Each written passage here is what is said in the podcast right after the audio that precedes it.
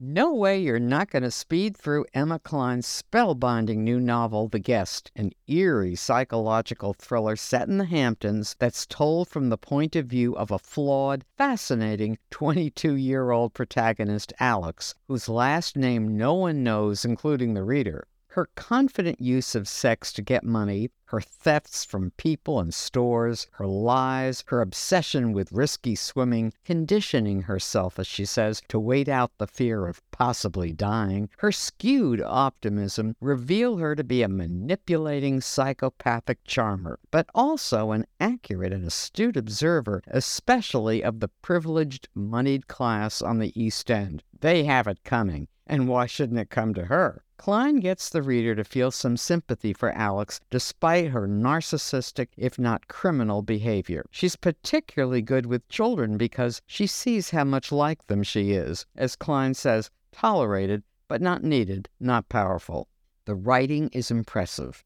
Often having one word or a simple comparison reflect state of mind. For example, Alex sees hydrangeas as white flowers with the slightest tint of yellow, the glassy leaves with their serrated edges like little animal teeth. The author also has a good eye and ear for the way different social classes and ages talk, dress, eat, and cover up their deficiencies as partners, parents, and progeny. Though Alex's destructiveness goes hand in hand with her desperation, she's a mystery to others and to the reader because the past is of no consequence to her. All that's known is that she comes from a hometown with a negative context, a place where the arc of your life was already determined, its limits already visible and repellent. Though Alex seems to do all right as a sex worker, she can't seem to shake an angry stalker back in the city from whom she's stolen money, or a dependence on drugs and alcohol which she rationalizes she can control. She lives by her iPhone, though it falls in the water. Still, she manages to borrow or steal others.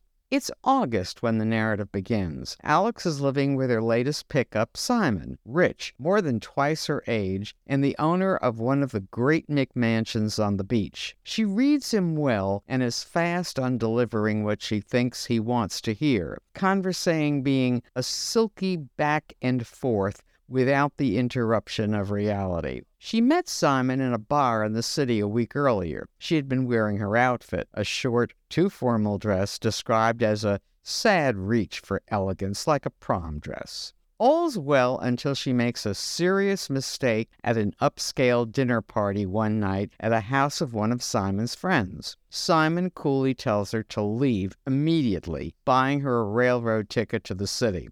She does leave, but not for the city. She has no place to live. She ran out on her old roommates owing the money. She has nothing, but she likes the East End scene and develops a belief that Simon will take her back when she shows up at his Labor Day bash a week later. Meanwhile, her pickup antennae, ever on, transmit a signal to a blonde adolescent she sees on the beach with his friends. Younger, older, it makes no difference. She'll get a place to stay, unload her backpack, survive, maybe even thrive. The way the story ends will either satisfy or frustrate, but for sure the guest will prove memorable. I'm Joan Baum.